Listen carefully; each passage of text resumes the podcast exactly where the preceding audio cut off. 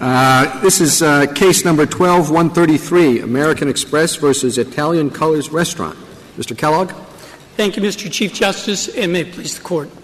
The Court below thrice refused to enforce the parties' arbitration agreement because he thought that class procedures were necessary to vindicate the plaintiff's Sherman Act claims. That holding was reversible error for at least three reasons. First, it has no basis in either the FAA or the Sherman Act.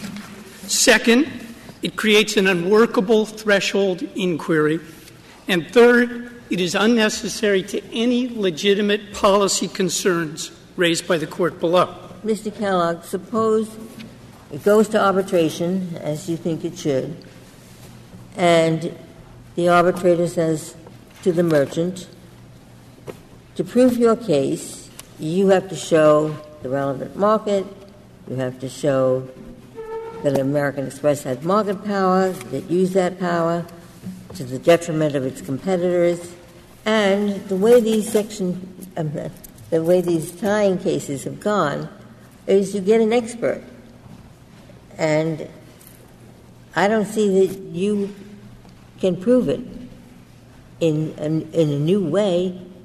I mean, the whole point of this is that the expense that it, to, to win one of these cases is enormous, and no single person is not worth that person's while. Well, three responses to that, Your Honor. The first is that it is up to the arbitrator in the first instance to devise procedures to deal with claims in an efficient and cost effective manner. Second, to the extent that uh, a expert report is required that would cost a lot of money. We have conceded below that the parties could share costs of that expert just as they could share the costs of a lawyer. And third, the alternative is to have an inquiry up front that this court has rejected in Concepcion that you cannot condition the enforcement of an arbitration agreement on the availability of class procedures. What was the, what was the I, I missed that. The sharing of the costs, how does that work? It's certainly not in the agreement, it's not in the arbitration agreement, that, that American Express is going to pay for the expert for the other side. Um, we acknowledge below that they could share costs among multiple plaintiffs oh, oh, but, for but that, yeah. the sharing of costs. Now, under the court below's regime. And then when you would have five, six different arbitrations going, and in each of those five or six cases, you would have uh, they could share the, they could share the million dollar cost of this. They could share the cost of the expert, and of course, they get their attorney's fees back, um, plus reasonable statutory costs, plus potentially treble damages. The alternative, as the court below held, is that the district court has to decide in the first instance, I'm not going to send it to arbitration because I think they need a class action. To make that determination, he first has to do a Rule 23 analysis. Would there even be a class certified in this case? Only 20 percent of putative classes are certified. And that's not an inquiry that the court should be I, making. I'm, sorry, but I don't think I got the answer to my question. Is it the, the arbitrator has now said uh, we have to have an expert. And the plaintiff says, the complainant says, I haven't got the wherewithal. And if I have six friends who bring individual arbitrations, that's not nearly enough. So what happens then? The case ends? And well, it's not as, possible? as we said, um, they would be able to share an expert between multiple plaintiffs, but there is no guarantee in the law that every claim has a procedural path to its effective vindication. This court held in Eisen, for example, even though the court acknowledged that it was a $70 claim, it could only be brought as a class action. But the plaintiff in that case said, I can't afford to do the notice costs, and the court said, well, then the class is decertified because the plaintiff has to put up the notice. The whole point of arbitration, of course, is that it expands the universe of claims that can be brought efficiently and effectively for small consumers. Mr. Kellogg, do you think that if in your arbitration agreement you had a clause which just said, uh, I hereby agree not to bring any Sherman Act claim against American Express, could, could your arbitration agreement do that?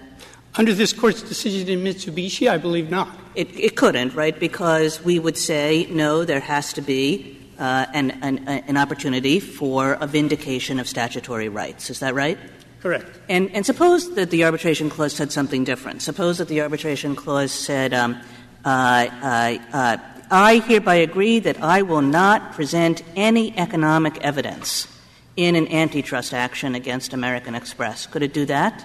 I think that would be subject to review under state unconscionability principles and would probably be struck down, Your Honor, just like any other provision that essentially. Well, even putting aside state unconscionability principles, wouldn't you think that our Mitsubishi case and our Randolph case would again come in and say, my gosh, this arbitration clause prevents any effective vindication of the right to bring an antitrust suit? Wouldn't you say that? I, I don't think Mitsubishi can be read that broadly, Your Honor. To the contrary, the whole point of Mitsubishi was that arbitration is an effective forum for vindicating federal statutory rights. So you uh, Mitsubishi, think, I, am sorry, go ahead. I'm sorry. Mitsubishi dealt with the very specific question of a waiver, a substantive waiver of your rights, not with the procedures to vindicate those rights, as, for example, in the Vimar Seguros case, where the court said, well, you might have to go to Japan, but we're not going to get into the business of weighing the costs and benefits. So I just want to make sure I understand your answer, which is that you read Mitsubishi and Randolph as so narrow that you would say that the principle that they embody does not prevent American Express from saying you cannot produce, you cannot uh, use any economic expert or any economic testimony in an antitrust suit. You know, I think the better place to handle that would be state unconscionability law. Um, whether the court would want to expand the port of Mitsubishi to say that, I, it's not clear to me what the statutory justification for that would be, um, given that the Sherman Act, the question here, of course, concerns class procedures. And given that the Sherman Act was passed at a time when there were no class procedures, and given that the court. Well, my, my, my question is not about class procedures. It's about allowing economic evidence to help prove your claim. And you said no problem, even though it is, of course, true in the real world that to prove a successful antitrust claim, you need economic evidence. Correct. And you said that's fine because you're going to read Mitsubishi and Randolph in such a way that it allows an arbitration clause to 100% effectively, absolutely um, frustrate your ability to bring a Sherman Act suit. I, I have no doubt that such provision would be struck down. Um, I think the proper way to do that would be under state unconscionability law, which Section 2 specifically preserves. But if the court felt the need to expand Mitsubishi in that narrow respect, that would still not help the respondents here who are saying that they should condition the enforcement of the arbitration clause on the availability of class procedures, which this court held in Concepcion is fundamentally inconsistent well, I, with I the think, purposes of the I, FAA. I think what they're saying is something a little bit different, which is that if you go, if, if you accept my premise that the arbitration clause could not say uh, no economic evidence, what the uh, uh, uh, petition, respondents here are saying is, well, now you have to give us the ability to produce economic evidence. And maybe that involves class procedures. Maybe it involves something else. It could involve some other cost sharing mechanism. But if the arbitration clause works to prevent us from sharing costs in such a way that we can produce that evidence, then once again, we have a problem about completely frustrating the effect of the Sherman Act? Well, I think, I think not, Your Honor. I think we have to return to the fact that the only provision at issue here was the class action waiver. That was the only issue that they raised below. It was the issue decided by the court. It was the issue on which this court granted certiorari, and it's directly contrary to this court's decision in Concepcion.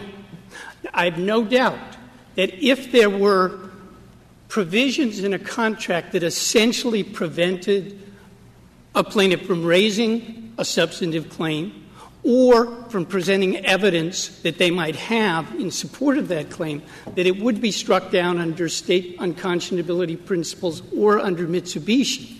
But I don't think we can expand Mitsubishi into a free floating inquiry for district courts into the costs and benefits of each case.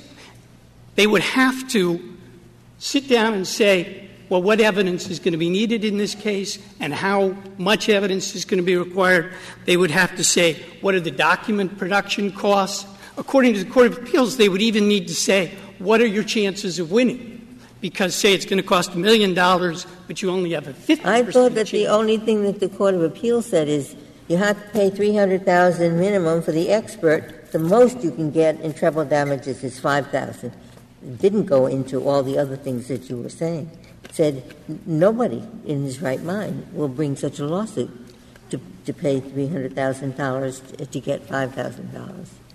And nobody in their right mind in Eisen would, would um, pay a million dollars in notice costs to get $70 on their claim. I guess you could have But- said the same thing under the Sherman Act before Rule 23 existed, right? Before there was such a thing as class Under that action. position, The same thing would have been true uh, if indeed your your claim was uh, was so small that you can't claim an, uh, can't pay an expert.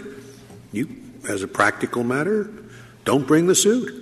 That was true. In fact, Congress, at the time of passing the Sherman Act, specifically considered adding class procedures and declined to do so. For the first four decades of the Sherman Act, there were no class procedures even allowed. Even today, in court, as I noted, only 20 percent of cases actually get the classes certified. The whole point of arbitration, as I noted, is to expand the scope of claims, small consumer claims, that can be brought in an efficient and cost effective manner. Do you think the nature of their underlying, their, their antitrust claim is relevant to this? They're, they're claiming that they were unlawfully compelled to enter into the contract that they say, as a practical matter, precludes them from raising the antitrust issue. Does, that ma- does it matter?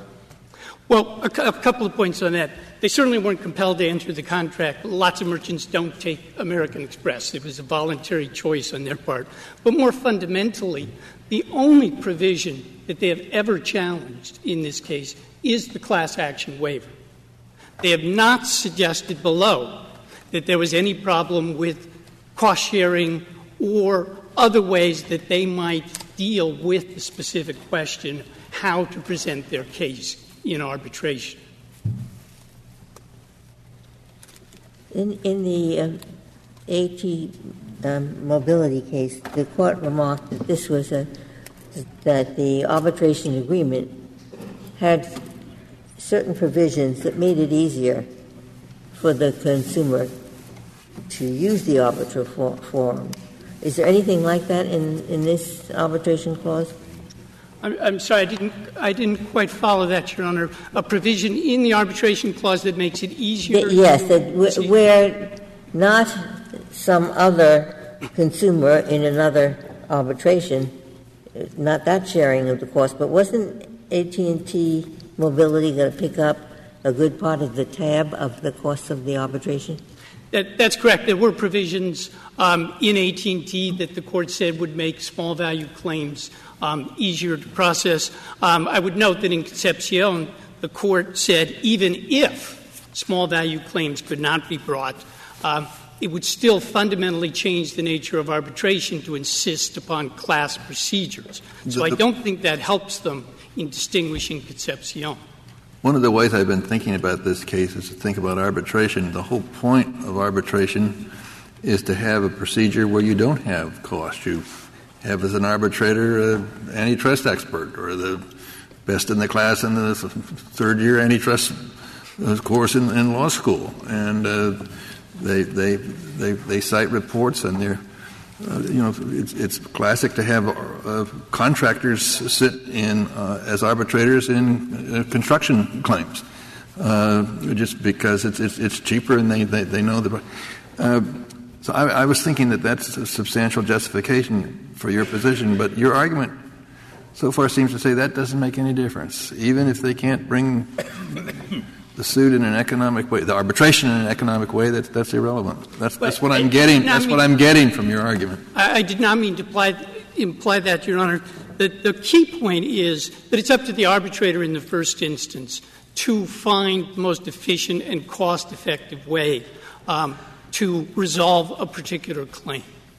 And it's not necessarily the case that complicated, that huge numbers of documents, plaintiffs said we'll need 5 million documents and we'll need a very, very expensive expert, and they got an affidavit from a very, very expensive expert saying this is what I would charge to do this. The whole point of arbitration, of course, is that its informality actually expands the universe of claims, of small value claims, that can be brought effectively. Mr. Kellogg, are you suggesting that you can win an antitrust suit in arbitration without presenting economic evidence of such things as monopoly power, antitrust injury, damages? How could somebody do that?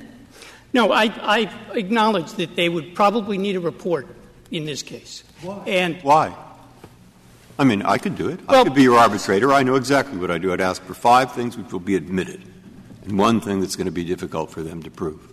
I don't see why an expert in, arbitra- uh, in antitrust would have to have this enormous report. Well, I, I, perhaps You I'm wanna concede I'm much wrong? to Justice Kagan. Yeah, but maybe. in this case, if you look at the complaint, the market definition that they're seeking to establish is, if I might put it, somewhat gerrymandered. It essentially consists. If you want to all argue that stuff, which I then I guess maybe they're right. Maybe you do need experts on that. I'm, I don't know that we want to get into this, I- but I just I- want to know if you want to concede that there's no way win this case in arbitration unless they spend three hundred thousand dollars. I I did not mean to concede that at all, Your Honor. The whole point of arbitration is the informality and the speed of the procedures. And in addition, to the extent that there does need to be some sort of safety valve, of course, Congress can deal with that question. Congress recently in the Dodd Frank Act said in certain circumstances we're going to allow the Consumer Financial Protection Board to determine whether class action waivers will be permitted. But obviously, there's nothing either in the FAA or in the Sherman Act that would justify such an inquiry here. Well, Mr. Keller, could I go back to Justice Alito's uh, point because I'm, I'm not sure I quite understood your, your answer to it. Es- essentially, the claim here, right, is that this is um, a party with um, a monopolistic power such that, uh, and this is just the plaintiff's allegation, it may or may not be true, but, but they say that uh, American Express is using its market power to impose particular contract terms and they have a tying thing, but it could just as easily be the case that American Express could be using its uh, economic power to impose terms, um, uh, essentially making arbitration of antitrust claims impossible. And why shouldn't we understand uh, this problem as connected to the very allegation that's being brought?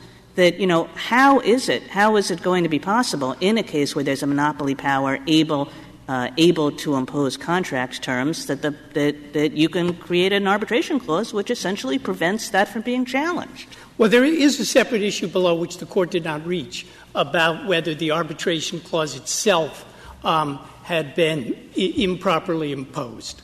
Uh, but um, the question before the court has to do with the class action waiver which this court in Concepcion said there's no statutory basis for the courts to preclude application of that waiver. It also would create a completely unworkable inquiry at the outset of um, litigation in order to determine whether to refer a case to arbitration in the first place.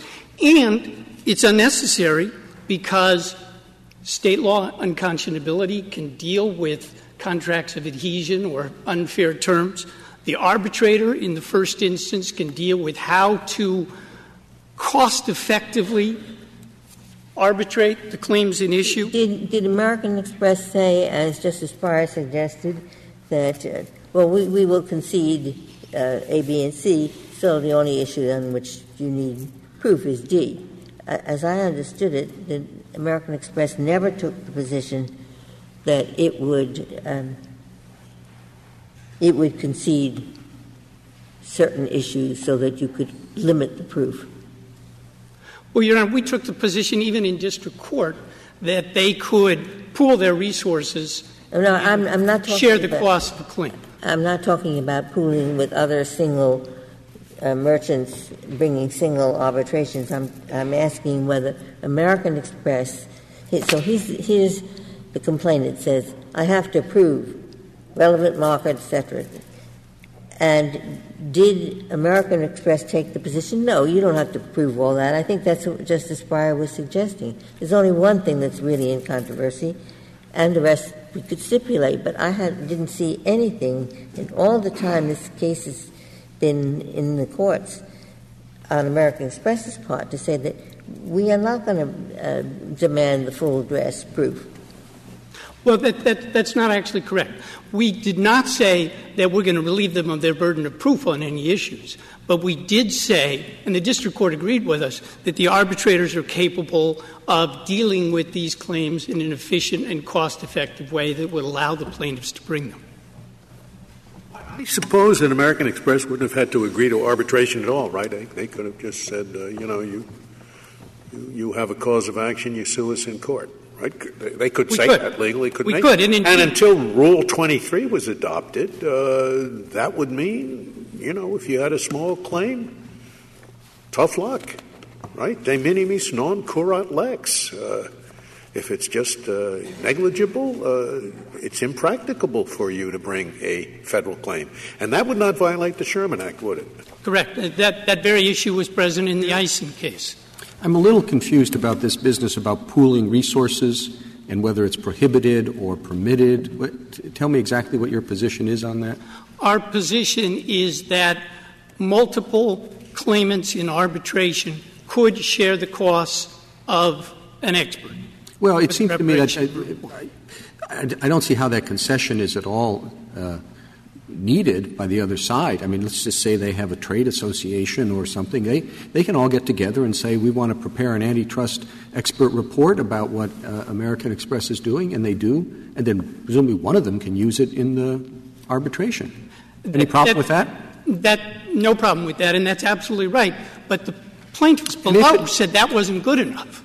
They said we need the aggregate damages provided in a class action to make this worthwhile. Because if we're just going to essentially get so that they could borrow the money from a lawyer instead of from the trade association, right? Well, yeah. or from a hedge fund, which increasingly finances.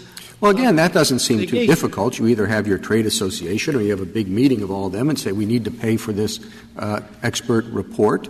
Uh, and once we've got it, uh, you know, I'm going to represent each of you individually in individual arbitrations, and I'm going to win the first one, and then the others are going to fall into place, and they'll get a settlement from American Express that's going to be uh, satisfy their concerns. Absolutely right. Mr. Okay, you have no problem with that. I have no problem with that, and that's why this case is about the class action waiver. And, and if Mr. the, Philip, I'm sorry, just to follow up one brief thing. Uh, is the is there collateral estoppel effect in the arbitration that would be applied to subsequent that is unclear. I've tried to look at that issue.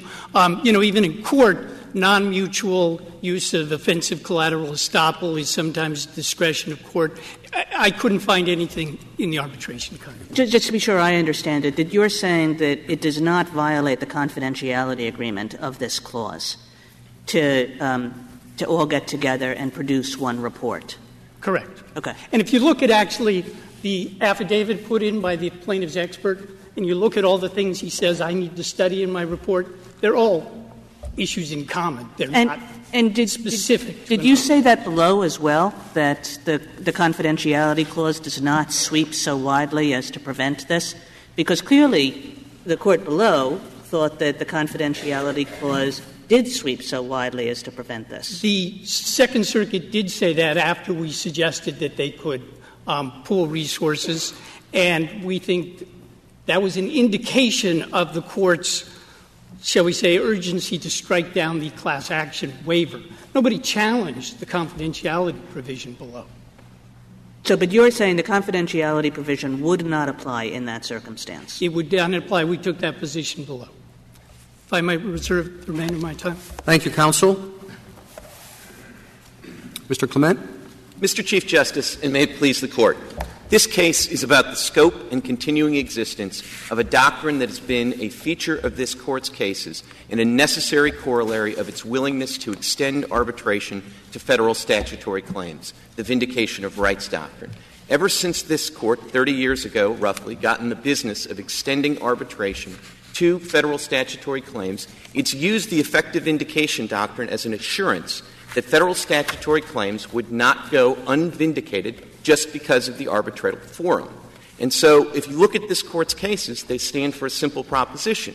When the choice is arbitration or litigation, surely the FAA favors arbitration, and it's no threat to the underlying statute because the underlying statutory claim is vindicated in the arbitral. I don't see. I don't see how uh, a, sta- a, federal statute is frustrated or is uh, unable to be vindicated if it's too expensive to bring a federal suit.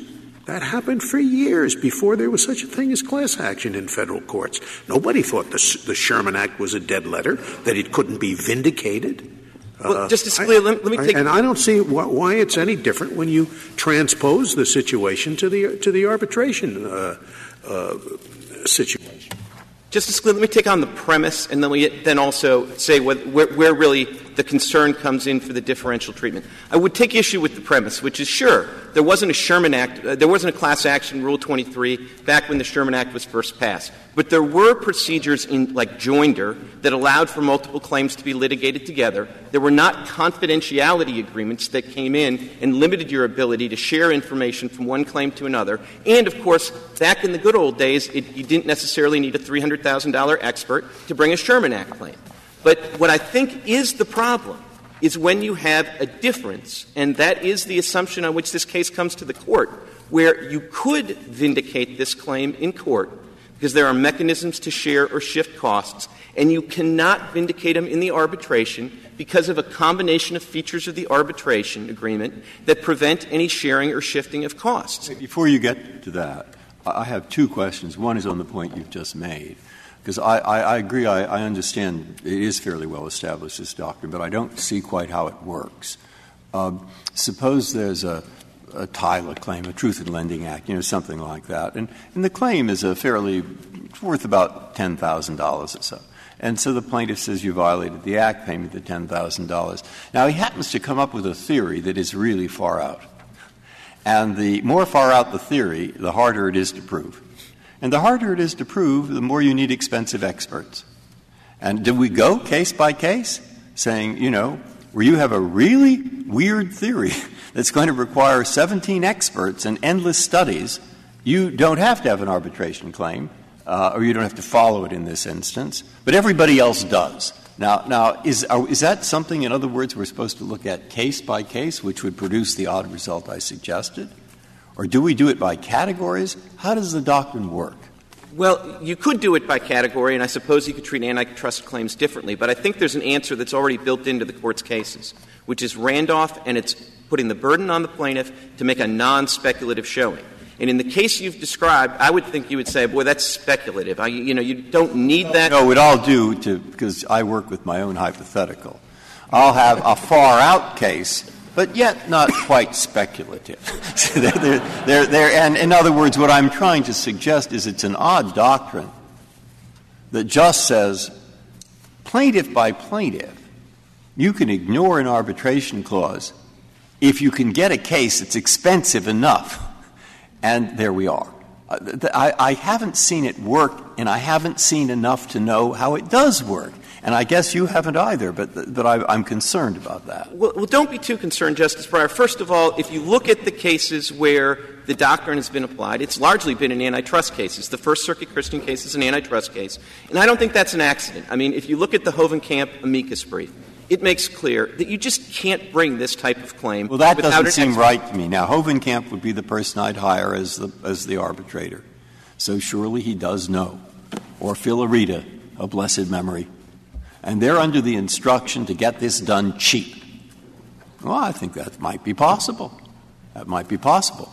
Uh, because it's only the question of damages that's tough here, because if you don't have a, you know, the double, there's only one monopoly profit at the two levels, da da da, and we don't need to go through that. But I can think of a way of getting it done pretty cheap. But regardless, your expert here didn't talk about the cost of arbitration. He did use the word once.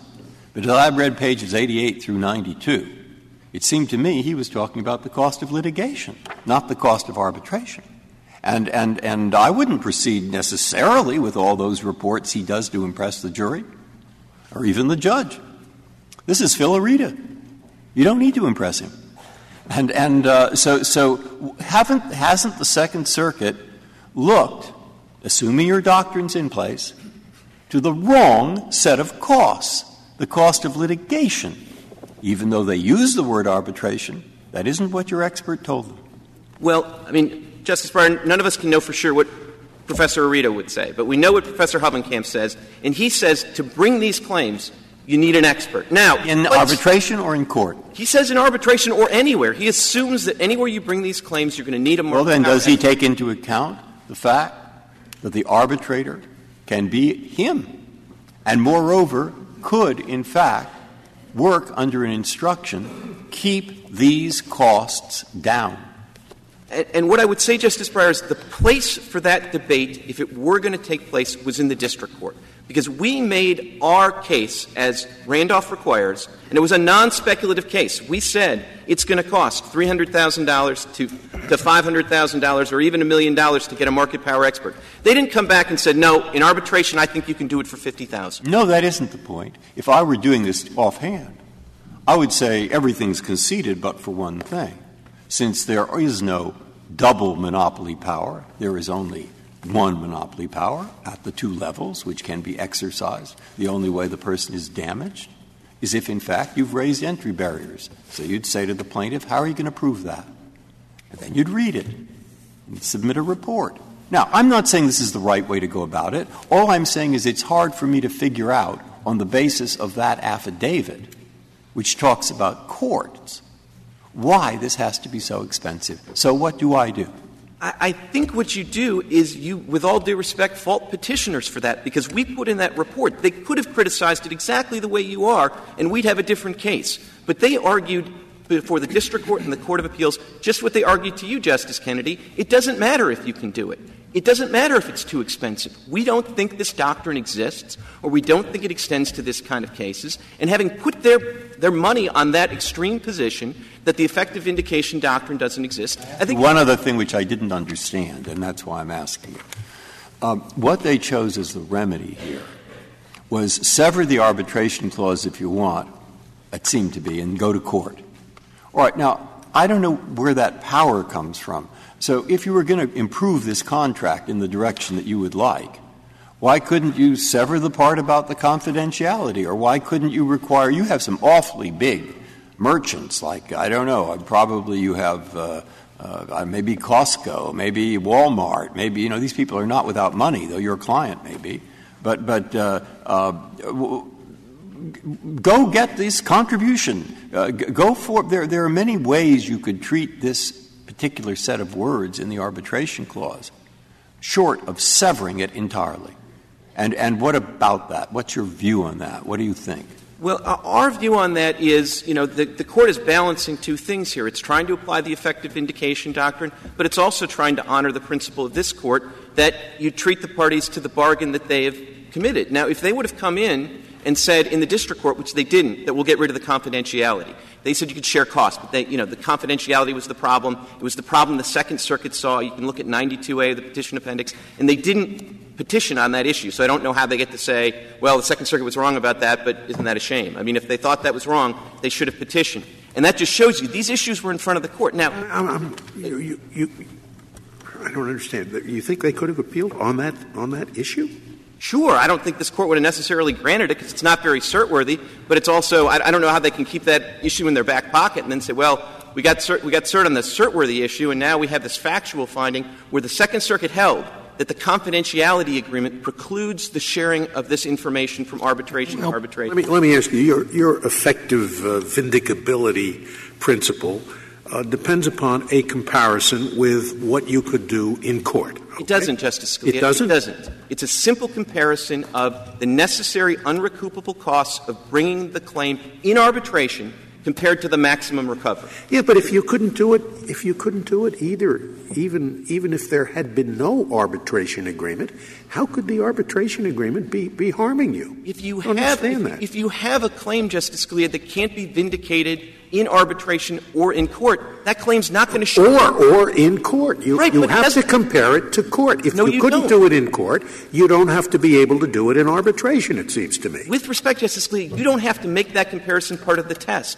because the cases that can't be vindicated in either place won't show up at the courthouse door. So once you show up at the courthouse door, you've got a plaintiff's lawyer. They may be crazy, but you have a plaintiff's lawyer that think, I can do this in the litigation system. And so at that point, the only question is, all right, I think I can do this in the litigation system. If the only thing that's precluding me from doing it is this arbitration agreement, so this arbitration agreement is not operating as a real arbitration agreement. It's operating as a de facto, as applied exculpatory clause. If they can make that showing, then the, and the option is not arbitration No, no, it's saying that there's an alternate mechanism for resolving disputes. It's called arbitration. And arbitration does not necessarily, or even as a matter of fact, often as a practical matter, involve the costs and the formalities of litigation. And, and, and God bless it, Justice Kennedy, when it does that and it can effectively address claims that can't be addressed in the litigation system, that's exactly what we want arbitration to do. But there are some cases where the arbitration system, not, not generally, I mean, if you have the kind of pro vindication agreement you had in Concepcion or that Sovereign Bank has that we mentioned in our brief, then you can vindicate these claims in arbitration. But when you have a specific arbitration agreement that has a variety of clauses that don't allow for any mechanism to shift or share the costs. So you know it's not litigation versus arbitration. Of course, we'll go with arbitration. It's litigation or nothing. In those circumstances, this Court has always said that we'll have. We'll Well, I mean, maybe it is litigation and nothing if you need a $300,000 report. But why do you need a $300,000 report? That's what we're asking. I, Well, and- and- I just can't. Um, it, it's, it seems to me that I have to engage in speculation about the limits of arbitration in order to resolve in your favor. Now, to be sure, they took a, a, a, a, a more rigid view below, so we don't have much of a record. Well, and, and Justice Kennedy, I would say that, I mean, shame on them with all due respect, because there was an opportunity in the district court to make an apples to apples comparison, and they could have said, no, $300,000 is way off, you can do this for $25,000. the- the- and here's how. But they didn't make that showing. They said, you know, we don't think the effective vindication doctrine applies in these circumstances at all. Well, it's a little much to expect them to come back and say, oh, no, no, you don't need to prove all this. The only thing you've got to prove is going to cost you $25,000. I mean, that's an odd position to put them in. Well, I, I don't think it is, Mr. Chief Justice. I, they don't have to say, you know, they don't have to tell us how to prove our case for the lowest possible price. They just have to show us something that will allow us to vindicate our claim. There's no authority that I could find for the prop. I mean, if in fact it costs you ten thousand dollars to buy the arbitrator uh, uh, system, you know, you buy the system. To get, I don't. Sorry, but I mean, you know, hire whatever it is. If those are obstacles, it's pretty well established, I think, that that arbitration is not something that you can use to vindicate the federal claim. And the part that's bothering me about this, though, is that those aren't the obstacles. It's just you brought a very expensive claim. And the real problem here is the reason they can go into court is they can get a class action in court. Well, and, and this court has said you can't get the class action in arbitration. There we have it. So, so um, uh, the the question in my mind is, is well, is there a way that some of the beneficial uh, uh, aspects of class action can be used in an arbitration that does not formally have a class action? And there, it seems yours is a good case because a lot of them can. You say, well, the one part that can't is getting this private information. So maybe we should send it back and say, well, why do you need the private information? On a good theory of antitrust, you're going to show that the price of the tied product was higher than what it would have been had the entry barriers not been raised from the tie.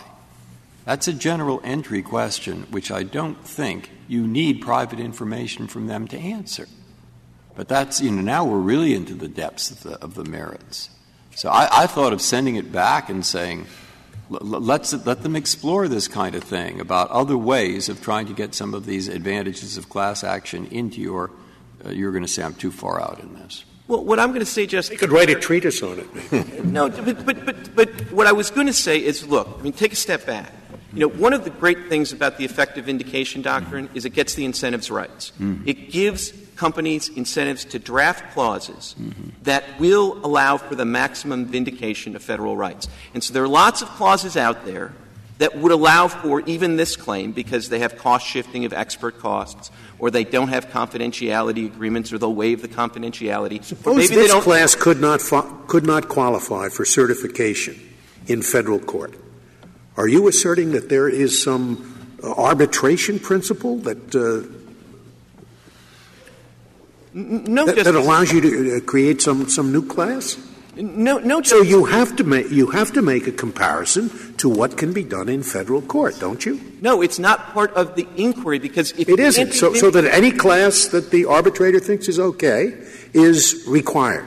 No, it's just that if, if by, by virtue of showing up in court and saying I want to litigate my claim, the lawyer has already made a judgment that I can vindicate it in federal court. Maybe it's because of class action. Maybe it's just because of joinder. Maybe it's because there's no confidentiality rule in the federal proceedings, so it can bring a lot of these claims. Maybe it's a difference in cl- collateral estoppel. Whatever it is, that lawyer has already spoken that I can do, make this claim work in litigation. He wants a class. What he, what he wants in the arbitration is the ability to sue on behalf of a class, doesn't he? That might be what they most want, but they don't get that. They just get some way to vindicate the claim. And if this had a cost shifting provision so that the expert costs were shifted, that would get the job done. That's the sovereign bank example we talked about in our brief. There are m- more than one ways. We're not trying to get a guarantee for class treatment in one form or the other. Is, is that what you asked for below? Anything? Class action or compensation We- or in whatever? fairness, we focused below on the class action because That's what I thought. That's what I thought this case was about. What's, the question presented anyway? Well, don't just look at the question presented. Look at the opinion below and look at 91A and 92A. The questions that the Second Circuit addressed, they Whether, whether the Federal Arbitration Act permits courts invoking the federal substantive law of arbitrability to inva- invalidate arbitration agreements on the ground that they do not permit class arbitration of a federal law claim.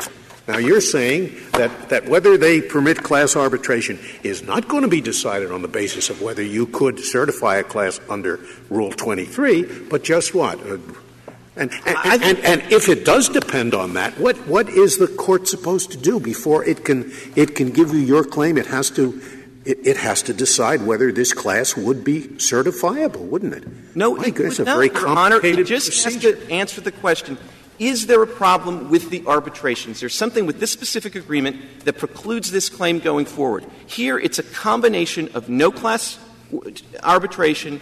No way to shift costs because they don't provide cost shifting, and no way to share costs because of the confidentiality.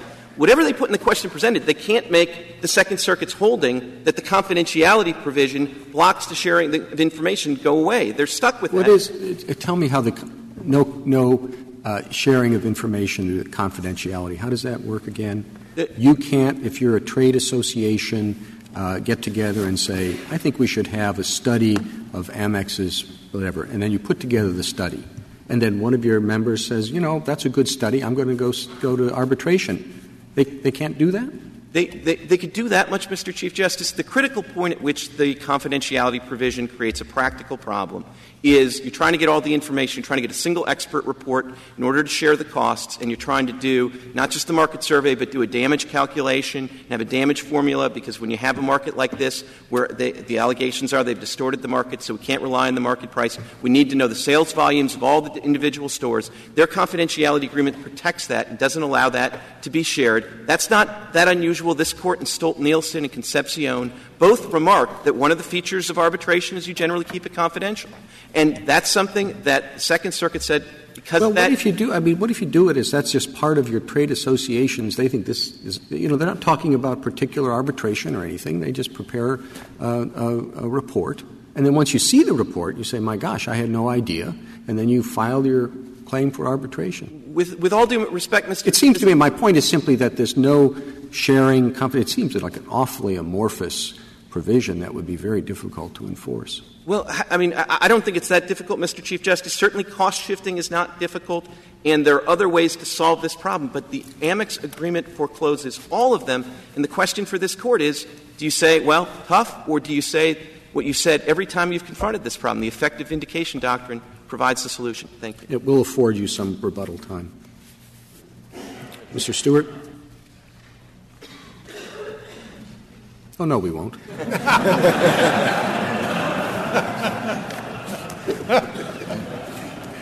You should have said, I accept, very quickly, you know? Just being generous this morning. Mr. Stewart? Mr. Chief Justice, and may it please the Court. At the beginning of the argument, Justice Kagan asked whether a pure exculpatory clause, a provision in a contract that simply said, we promise not to seek relief under the under the antitrust laws period would be enforceable and Mr. Kellogg replied that it would not and I think the unenforceability of such a provision would not depend on any analysis of what was likely to happen if the suit was brought in court that is a pure exculpatory clause could be set aside and the plaintiff could still lose for any number of reasons. The plaintiff could be denied class certification and decide it's uneconomical to proceed with an individual suit. He could lose on a threshold ground like the statute of limitations, or he could lose on the merits. But the unenforceability of the, the pure exculpatory clause wouldn't require the court to make a comparison between being kicked out of court on that basis and what would likely happen if the suit were, were able to be brought. And we would submit that the same mode of analysis applies when the arbitration agreement can be shown to have the same practical effect as an exculpatory clause. That is, if it is the case that given the amount of money at stake, the arbitration procedure specified in the contract and the modes of proof that would be necessary in arbitration, if it can be shown persuasively by the plaintiff who bears the burden that no reasonable plaintiff would find it economically feasible to proceed, then the arbitration agreement can't be enforced. Would, that, would that be the case even before Rule 23 was, in, was adopted? Yes, and it would be. Even though you couldn't vindicate it in the federal courts, uh, you must be able to vindicate it in arbitration. It, you, the question would be whether the arbitration agreement could be enforced. And before Rule 23 was adopted, if there had been a pure exculpatory clause, it would have been unenforceable. And oh, not, I'm not talking about a pure exculpatory clause. I'm talking about the mere fact that, as a practical matter, it's impossible to bring it in arbitration. In a context in which it is also impossible to bring it in federal court. And you would say, still, you must permit it to be brought in arbitration, even though it can't be brought in federal court. In the same way that we would say a pure exculpatory clause would be invalid and unenforceable, even if it were clear from the plaintiff's complaint that he was not entitled to relief on the merits. And what's your, Mr. Uh, what Stewart, isn't that also consistent with the way the court uh, addressed the issue in Randolph? Because what the court said there was it might be that these arbitration fees are prohibitive. And if those arbitration fees are prohibitive, then this doctrine kicks in. And it didn't look to say, well, let's compare how these fees relate to whatever costs you would wind up with in litigation. It just said if the arbitration fees are prohibitive in such a, in such a manner that it prevents you from um, uh, uh, vindicating your federal claim in arbitration, that's enough. That, that's correct. And I, I would make two real world. What, what, what, are the arbitration fees? Is not not uh, not lawyers' fees? Did it include lawyers' fees? No, the attorney's fees would be recoupable under the substantive yeah. law. Okay, so uh, I don't know what expert you, costs. What, what, are you comparing it to in uh, in in in court litigation? We're not really filing fee. No, I, I think we're not comparing it to anything. That, that is, our our position is in determining whether the arbitration agreement has the same practical effect as an exculpatory clause. We ask could any reasonable plaintiff proceed under the terms and conditions that are set up? And if the answer to that is no, then the arbitration agreement is unenforceable. Now, I'd make two real world points, one of which Mr. Clement has already alluded to. The first is the only cases that are going to wind up in court are those in which the plaintiff at least believes that it would be feasible to vindicate the claim in court. And so they are likely to be those in which there's at least a potential difference between the outcome in court and the outcome in arbitration. The other is even if a plaintiff believes wrongly that he can proceed in court through a class action mechanism and class action certifi- class certification is denied under Rule 23, presumably at that point the plaintiff is going to give up. and the outcome at the end of the day is going to be the same as if the arbitration agreement had been enforced. This is exactly, I found no authority for the proposition that what hinders the plenty of authority. You can't you can't make the person go to arbitration if the fees involved are too high because he's blocked. But you're quite in advance over that. You're saying the thing that keeps him out is his own theory of the wrong which will involve hiring a lot of experts and others. Now once that's adopted it seems to me in practice we have reversed in many many cases the proposition that you can, in fact, require federal causes of action to be arbitrated. Because all you have to do to get arbitrated out of the arbitration is to allege a theory of your case, which is hard and complicated to prove. Now you're back in court.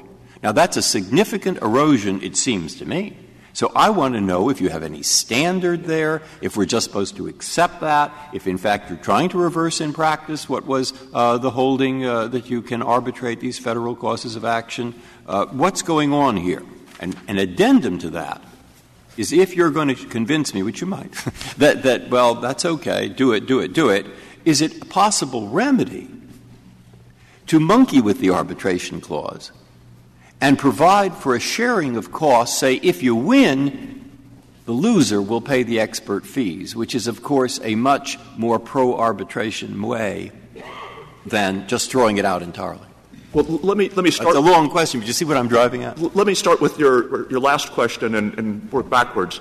The, it is possible, and it sometimes has happened in the lower court cases, that a plaintiff will come into court and say, I can't proceed through arbitration because the arbitral fees are too high in relation to my likely recovery.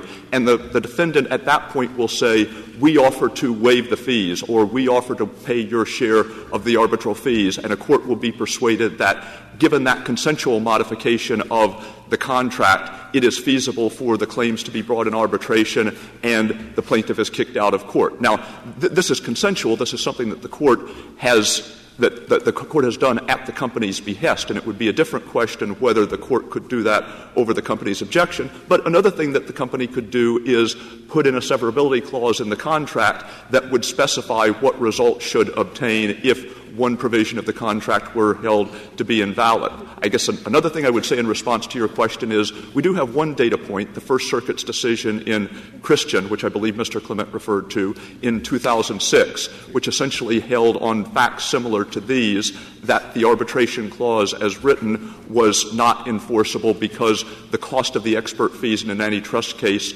would dwarf any potential recovery, and, and we haven't seen the floodgates open. The, the, last thing I would say is if this is the concern, petitioner's proposed rule really doesn't match uh, the argument in its favor. That is, petitioner is not just arguing for a rule that would cover cases in which the relevant costs are those of experts or, or similar authorities. Petitioner's rule would say even if the contract provides for a non recoupable $500 filing fee and the amount of the claim at stake is $200. So it's absolutely apparent on the face of the contract that the claim can't be brought.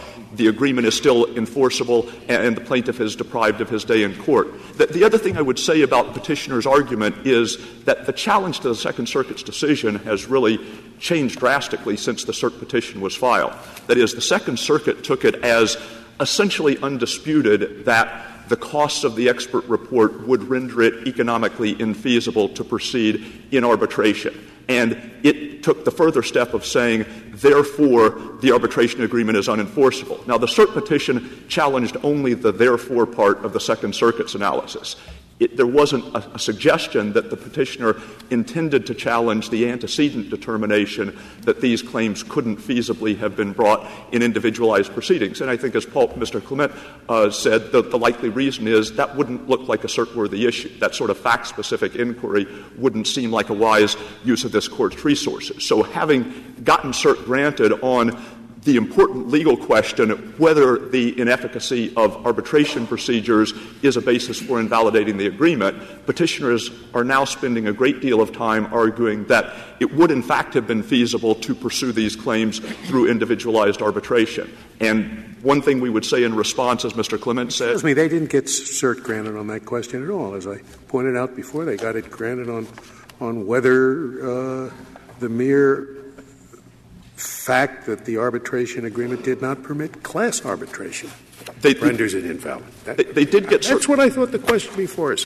They, they got cert granted on that question, but neither the question pres- as so framed or the body of the cert petition suggests any challenge to the Second Circuit's factual determination that these claims could not feasibly have been brought in individualized arbitration. Mrs. Stewart, is it, it, the arbitration agreement is a one-on-one, right? They can't, or can they have, can they have 12 similarly situated people, not a class, join in the arbitration, or is it one-on-one? That's correct. Which, one? which is correct? It, it is correct that the, it has to be one on one, that the agreement requires. And even only- in this, the days before we had Rule 23, and if you were bringing a suit in federal court, you could have multiple plaintiffs joining together. That, that's correct. The agreement pro- prohibits even the types of joinder mechanisms that might have been available when the Sherman Act was passed. Thank you, counsel. Mr. Kellogg, you have rebuttal time, uh, six minutes. Thank you, Mr. Chief Justice. Let me focus on what the Court of Appeals held below. At 3A of our appendix, the Court said the only issue before us is the narrow question of whether the class action waiver provision contained in the contract between the parties should be enforced. That is the question on which we sought certiorari. That is the question that the Court granted. It is respondents who have now tried to rewrite that question by talking about other possible ways of vindicating their rights that they claim are foreclosed, that they claim wrongly are foreclosed by the contract at issue here. This is not Well, do we have a factual record? Suppose, I think, uh, based in substantial part on Justice Breyer's suggestion, that we could have an arbitration that's, that's effective and we could have a, a, a trade association prepare a report and we could do one arbitration and then see if it applies to others. Suppose I think that about, do I, doesn't that bear on this question? And if it does, I don't have a factual record to support my assumptions. I don't think you need a factual record because, as respondents acknowledge, the burden is on them to show that the arbitration specific costs would preclude them from pursuing their claim. And they have not done that by putting in an affidavit saying, well, in litigation, we'd have to do get 5 million documents and spend $300,000 processing them and get an expert report, which could cost up to a million dollars. Suppose we That answer the question. The answer is yes, a class action waiver can be enforced. Correct. Now, what are the circumstances here? The record leaves us uncertain. We remand it for further consideration of what Well, they are. The court could certainly vacate. That isn't the issue they decide whether it can be enforced. They decided whether you could, uh, the- whether the whole arbitration agreement could be enforced. The holding of the Court of Appeals is the arbitration cannot be, agreement cannot be enforced because it has a class action waiver. That is clearly reversible error. It, it was I don't because, even it hear. was because uh, Judge Pooler said, I have been instructed by the Supreme Court that I may not require class arbitration. That's, that's, and she was bound by our decision that a court can't order class arbitration. Isn't that correct? So the she court, that was not an option for her. But the court also in Concepcion said you can't condition the enforceability of an arbitration agreement on the availability of class procedures, and that is what the court below violated. So the decision below has to be vacated.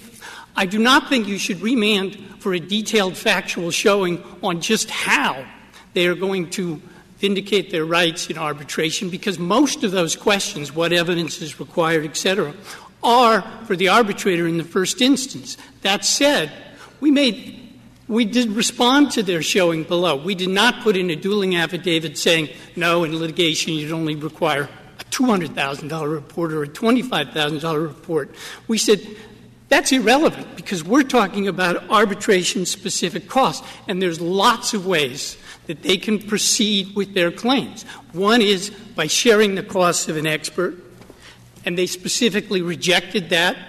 They said even if we could shift the cost of the experts to the other side, that wouldn't be good enough because then all we'd be doing is expending a bunch of money to get it back. We need aggregated damages of the sort available in class. See, but I don't know what to do with that. I, I, then you just said what I thought that the expert talked about litigation costs, not about arbitration costs. So That is how is correct. that handled? That is how I read. That is how I read um, the report. And certainly, with an expert arbitrator, said you waived that point, whatever, however it is. You waived it, never raised it.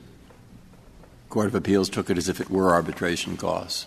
You never No, no, we, it was. wa- we argued that all along. In fact, I can refer the court to page 27 of our. The, the, the second, the Second Circuit never said anything about this is what it would cost in court.